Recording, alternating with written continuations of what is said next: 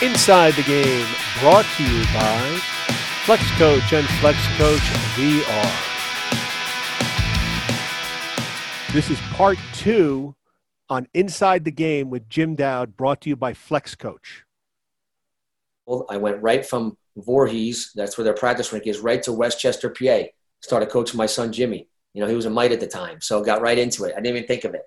You know, I could have went and coached, you know, uh, pro hockey right off the bat, but I said, you know what, my boys are into hockey. I'm going to go coach them, and uh, got right into it, and it was great, man. I wouldn't have traded the last 11 years for anything. You know, both my boys have full rides. One to Penn State, one to Providence. Very grateful for, and uh, you know, uh, I, I love every second of coaching young kids. You know what I mean? It's one of those if you can. Um, again, it goes back to being a firm believer that one person could change your life forever, and and you, we all know that could be teachers and coaches are the probably the two most influential um, people outside of your direct family. What are some difficulties in coaching your own boys? You know, I always hear from coaches that, oh, it's been tough coaching my son, it's been tough coaching my daughter because this is your child and you're out there. Did, did you expect a lot from them or did you say, you know, hey, come on, stop, you know, goofing around, take this seriously, you know, because the other guys will see this and they won't have the respect for you or myself out here coaching? No, I didn't have, I, you know, it's funny, you know, I know guys that I played with in the pros that couldn't coach their own kid, you know, and I had no problem coaching my boys. I kept it simple. I said, guys, I mean, uh, if there's any recommendations out there, I tell parents all the time because people come to me all the time with questions from the first New Jersey native to do what I did, you know, the way I did it. I said, listen, if I can give you one word of advice, because I got two boys of my own, do not talk to them about hockey on the car ride to the rink and don't talk to them on the way home in the car. Just tell them, hey, you want to be known as the hardest working player on your team, student in class, and just do the right things. And I never had a problem with my boys. You know, they just went out there and loved it. And uh, they were just hard workers. And, you know, uh, there's no science to it, but there, there are some people that have a tough time coaching their kids. I didn't. I loved every single second of it. You know what I mean? It, it was, like I said, I wouldn't have traded the last 11 years for anything. I could be in the NHL right now coaching but I wouldn't have traded the last 11 years for anything because I wouldn't have seen my kids grow up. And, uh, but that part, you know, I don't want to say any names, but I have some of my buddies that tried to coach their kids. And some people can do it, some can't, you know. It's not an easy thing I, to do. I, I had zero issue coaching my own kids. It was great. Yeah. Now, you coaching your boys, um, what did they come to you over time? Like, Those 11 years were amazing did they come to you for advice? Hey, Dad, you know, I'm having a problem with this. Or Hey, Dad, what did you do in this situation when you were my age? Did they ever, did they ever come to you for that kind of stuff? Oh yeah, yeah. We talk all the time. We don't talk much unless you know, like um, they're at the highest level now. Like I said, Jimmy's at Penn State. Anthony's in the USHL right now, and you know, they they just put your time in. Hey, two bottom line is work hard and be a good teammate. That's what I tell them. Work hard and be a good teammate. Nothing else matters you know, and you got to believe that you're the best. I've told them since they were freaking born, you have to believe that you're the best. Nobody's better than you. Don't compare yourself to anybody. And it all goes back to just play hockey because you love it. Remember, you were a mite and squirt, just skating around out there, not a care in the world. That's how you have to go about it.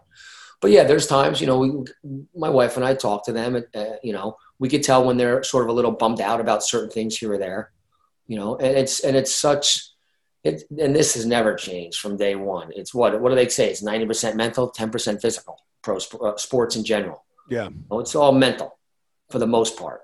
You know, and if you could keep working on that with them and help them, you know, in any way, and just breed confidence into people and kids, especially.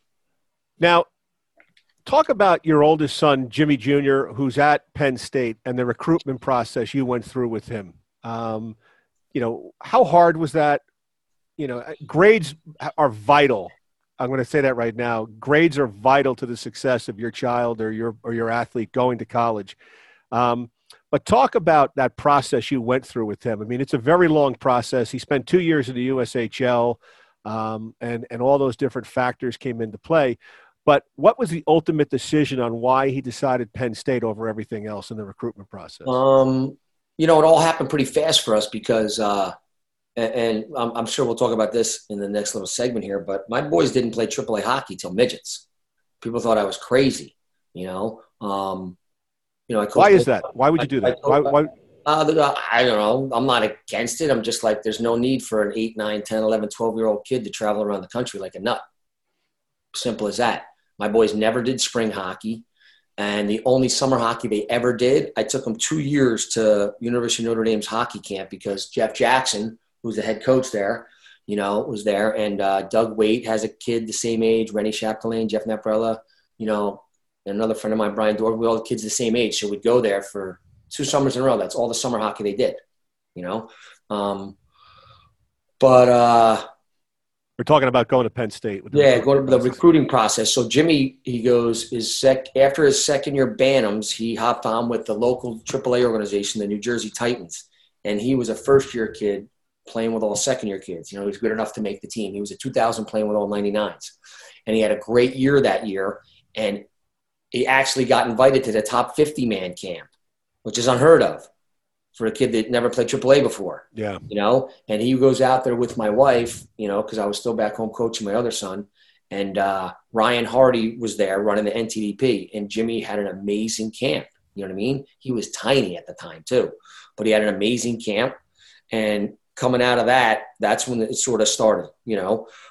Princeton was the first one all over him, you know, then Penn State, then a bunch of schools started calling, and it was fun. And then I said to my son Jimmy, I said, "Oh, Jimmy, I go, listen, it's fun having all these schools all over you, but where you have to decide on one school and you're calling the other schools saying that you're not going. We're not doing that. You have to make those phone calls. So don't let it get to 10, 15 schools that you got to call and say, no, let's try to figure this out now. And he did his own research and he wanted to play Big Ten. And uh, so I went down to visit Penn State with him. Just he and I the first time they offered, uh, and they weren't looking for a commitment right then. But then it was about uh, three weeks before the national camp that year, and Penn State wanted to come down again. And I brought my, we brought our whole family. So Lisa and I, and my youngest son Anthony, Jimmy went down. And that's when they sort of put the pressure on because they knew if he went to that national camp without being committed, he'd have even more schools all over him. But yeah. Jimmy wanted to go Big Ten. It's an amazing school academically, you know, um, you know, athletically, athlete, athletics there are unbelievable. It's got an amazing um, alumni association, and the facilities are incredible. And they're a team that's basically always in the top 20, you know. And uh, he has, his call. So he decided, yeah, he wanted to go there. That's how that happened. Did, and it was great he, the, the, closest Big Ten school to our house is Penn State. So that, that made it better. Well, wait a minute. You got you got uh, Rutgers is in your backyard too. No, so no hockey there. No hockey though. Um, when he went off to school, did you give him any advice at all, or did you just say, "Hey, look, have a wonderful four years and enjoy yourself"? It's going to be the yeah, greatest time of your life. Basically, um, do what you do. Don't compare yourself to anybody, and just keep keep going. There's going to be an adjustment period, and, and just work hard. And remember, you're playing hockey because you love it. Make sure you take care of your schoolwork, you know, first, and then everything else will fall on the line. Okay. Now, your other son, Anthony, is committed to Providence College, and he's going to go through this same process now. Yeah. Um, what was his reasoning behind going to PC and not going to go to Penn State or go somewhere else, you know, closer to his brother? Did he want to be his own person, or did he just say, oh, "This is better fit for me"? Or well, you know what? It, there's so much information out there now. I mean, these kids, they know like there's a whole list. You could see who's committed to what schools, what birth year they are, what position, and all that. and uh, same thing with him. He didn't go AAA till his first year midget, and then we went to the you know uh, New Jersey Titans youth organization. He played his first year 15. I was his coach, and then the second year 16. You know, premier, the highest level. Um, school started coming out of the woodwork. So Prav, uh, BU, we went and visited BU early in the year. This was last year season, and then uh, we went and visited Providence, and my wife took him up to that visit, and they offered him a full ride, and they said, "Listen, we know you're going to visit other schools. That's great. Just to let you know, we're going to call you every week." And so be it. They called him every week for two straight months and then we went to visit UNH. UNH offered a full ride as well. Um, it's got to be mind-boggling to have some of these schools offer. Yeah, yeah. And then we were just saying to Anthony, "It's your call. It's not us. You know, we'll, we'll guide you and help you." And then he just felt the love from Providence. They called him every single week. You know, and then there, there were other schools we were trying to set up visits, but right around Christmas time of last year, right after Christmas, that's when he decided. He goes, "You know what?" He was just feeling it, feeling it. You know, and uh, he he committed there. Now, you know, the kid, they, like, they, did a great job the whole the whole time. When I tell you, they called him every week, like they said they were going to do. They called him every week. Yeah. Um, now, when you're coaching kids, uh, you know, let's get back to that for a minute. What do you think is lost in skill development today? Skill development is not enough shinny hockey, not enough pond hockey. I'll give you a great analogy. So Lou Lamoriello, who's another guy, is a huge influence on my life. And uh, you know, when he was still with the Devils, I was doing some alumni stuff with Grant Marshall, Bruce Driver, and we were talking one day with Lou about. I, I was talking with him about, uh, you know, you look at these kids that grow up in the ghetto. They have no money. They have nothing. They don't have any private coaches, this or that. They're just out there playing basketball on the street, baseball, football. They're amazing athletes. They don't have any coaches. Oh, this is how you got to this. They just go playing. And he says, you know, that that's where the Euro- European influence was huge over here because they play tons of pond hockey over there. You know, it's called shinny hockey. You know what I mean? Yeah. That's what's missing. Things are too organized now. You know what I mean? Like it, it's just let the kids go play. You know, you That's where I'm going to go with my next question. Coaches out there all the time. That's where I'm going to go with my next question. It's, it's, like it's it's it's like overkill. I can't tell you how many people come to me for they want to do one-on-one private lessons. I do not do that. My one-on-one private lesson with your son would be keep away for 45 minutes. Yeah, I truly believe that that's you know everything. That's why kids are turning into robots when it comes to athletics now. You know. Do you think um, there's there's that's well, coming from one of the best GMs in the history of sports, Lou Lamoriello. Yeah, you have it. You, you see a lot of overcoaching. More, more, uh, way was too way too much overcoaching. Way too much film these days. You know, that's a whole nother podcast we could do. Um, here's what I wanted to know too. Um, taking a break from your chosen sport that you really love, right? Yeah, eh, eh, there's a passion for hockey in you and your boys. How important it is to just get away and go do something totally else. I mean, for mental reasons, for physical reasons a lot of parents today are like, oh, if my son doesn't play in this camp this summer, you know, next fall he's not going to be able to do X, Y, and Z. But I mean, you're more along the school of, hey, go take a break, go be a kid, go do whatever. Yeah, you know, when I first retired and was getting into these youth sports and saw that every youth sports year round, I was like, wow, it's really like, man, that's not right. But who am I to say it's not right? Now I'm on the, you know, my thought process is, hey, listen, if a kid wants to go to the ball field every day and play baseball or the hockey rink or you know, uh, whatever, whatever, the basketball court and play every day. That's great. It's when the parents are forcing them when it's not good. But if a kid wants to go all the time and keep going to the rink, why not let them? You know, is it good to take a break? Of course it is. You know what I mean? But I think the parents, a lot of the times, are living through their kids and thinking, you know, they're dragging them to the rink. If you have to drag your kid to the ball field, the rink, or whatever, eh, that's not a good sign. You know, uh, uh, like I said, but if the kid wants to go, like I've read up on Patrick Kane. Patrick Kane was a nonstop hockey nut, played all the time, played hundreds of games a year. Like, you know what I mean? Everybody's different. Everybody's route's different. You know, he obviously loved going to the rink. You know, I read up on these guys and how they made it, you know, for the most part. Patrick Kane was nonstop playing. Some of the guys, they, they went and they played baseball or they went and took the summers off or whatever. You know, but it's definitely good to, to refresh and reboot. There's nothing wrong with taking some time off, is what I'm saying. You know, because then you come back, you're more fired up. But if a kid wants to go every day, all day, that's fine too. Do you find uh, sometimes if let's say a, a, young man or young woman has been like a couple of sport athlete that does a better thing to coach? let's say you know they play hockey, but they also play soccer, they do swimming, they do softball, they do you know tennis. Do you find the kid is much more of a well-rounded kid to coach? Um, man, I never really thought of that. You know what I mean? I'll, I'll maybe I'll let you know in the next six months. that's something I never really thought about, you know. Um, no, because they're saying today, like, you know, some kids, they're so dedicated to their one sport and they're trying to hope and pray that, okay, I'm going to get a scholarship or something's going well, again, again, that, again, that, that's the wrong reason to be playing sports. Yeah.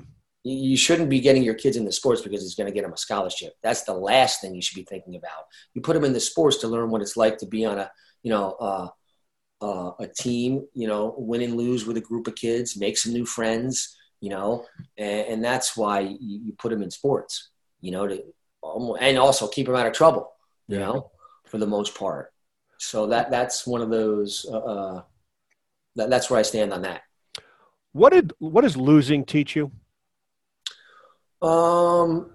Oh, you, it's those the feelings, the up and downs of winning and losing, and you know, having a good game, having a bad game, having okay, just as long as you learn from it and just you know uh, uh, learn from it, forget about it, and you can you learn from winning as well a little bit, not as much as you learn from losing, but you know learning from losing. Okay, what can we do better next time? You know that's why it's great when you're you know, you're, you're playing, you go and you lose to a team 6-1 and then, you know, you play them again. And the next time you tie them or beat them, or you only lose, you know, 4-3, you know, or a team it's happened before where you lose 10 nothing.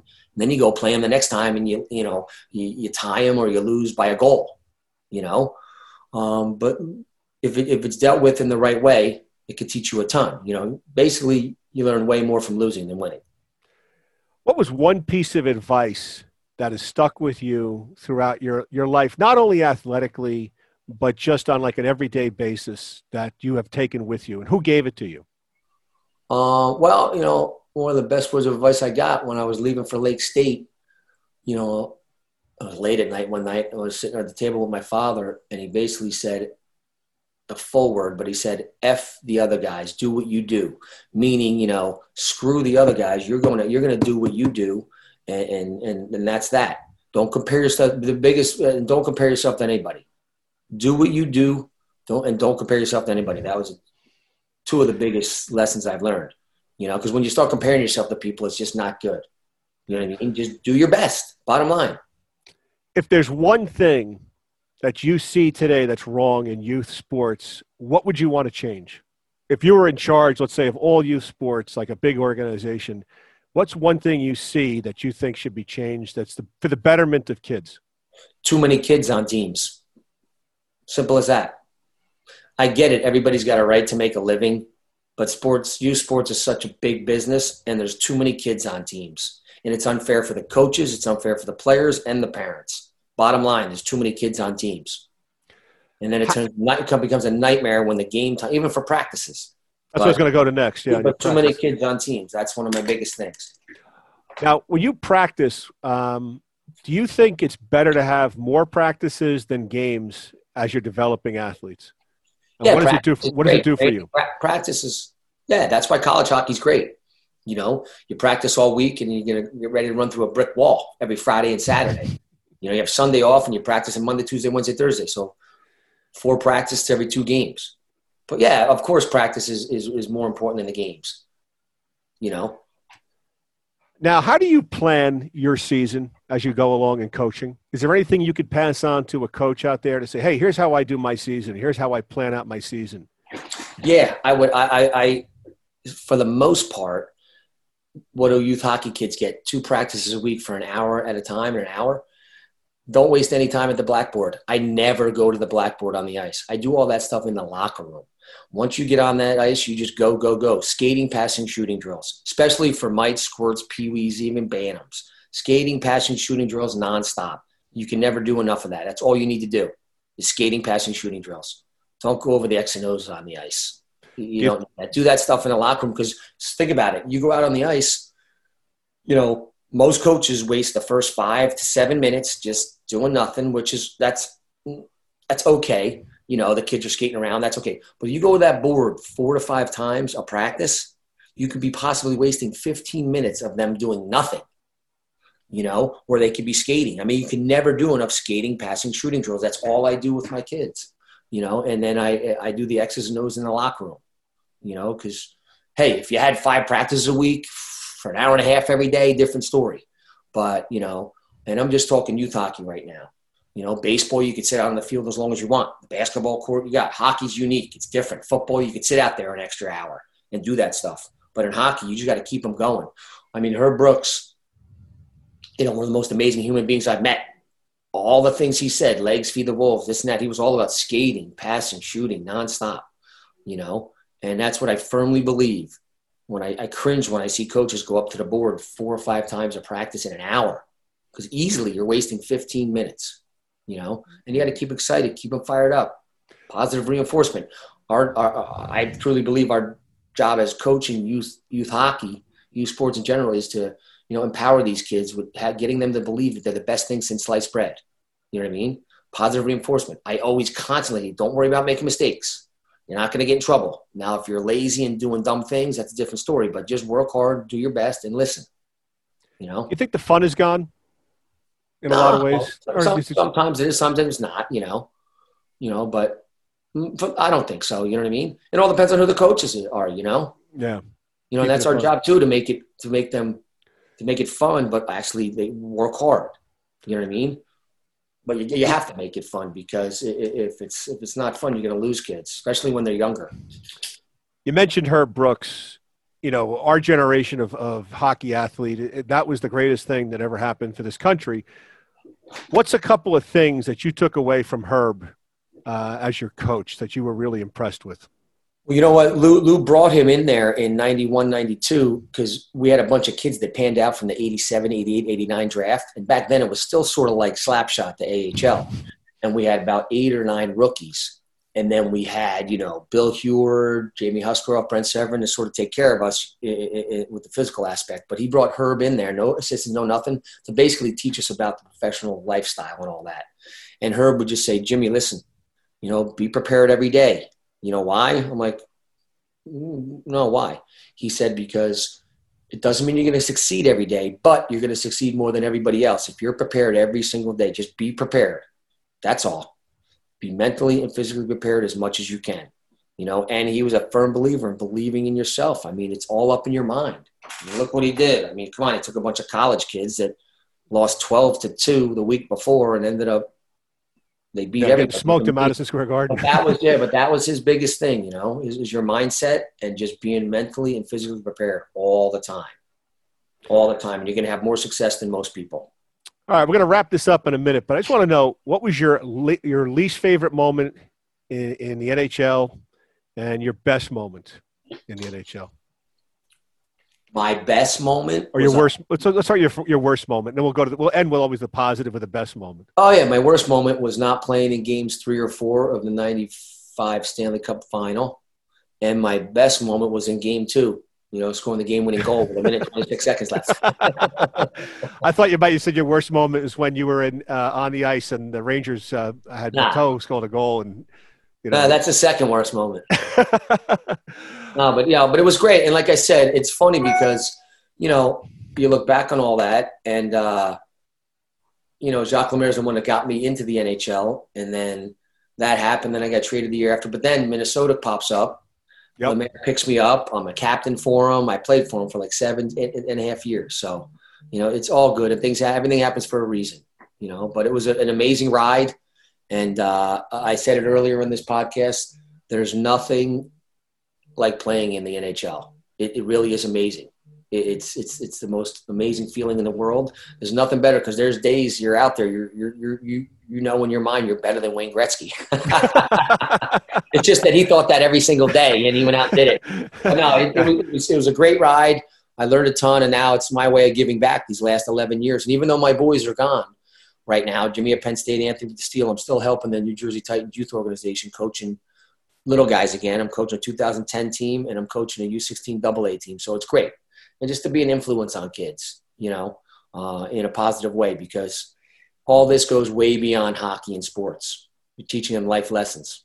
And if, you know, you as a coach can help one kid out, the old saying, if you could help one kid and change their life, you've done your job. Well, I want to thank you for your time as always. Great to hear your insights into what you think of the sport of hockey. You have a great passion for it. And, and I really enjoyed this time with you. I look forward to having you back on the Inside the Game with us uh, real soon. Yep, anytime. And tell Keith Place I said hi. That was Jim Dowd here on Inside the Game with Chris Riley. I'm your host. I hope you enjoyed the talk.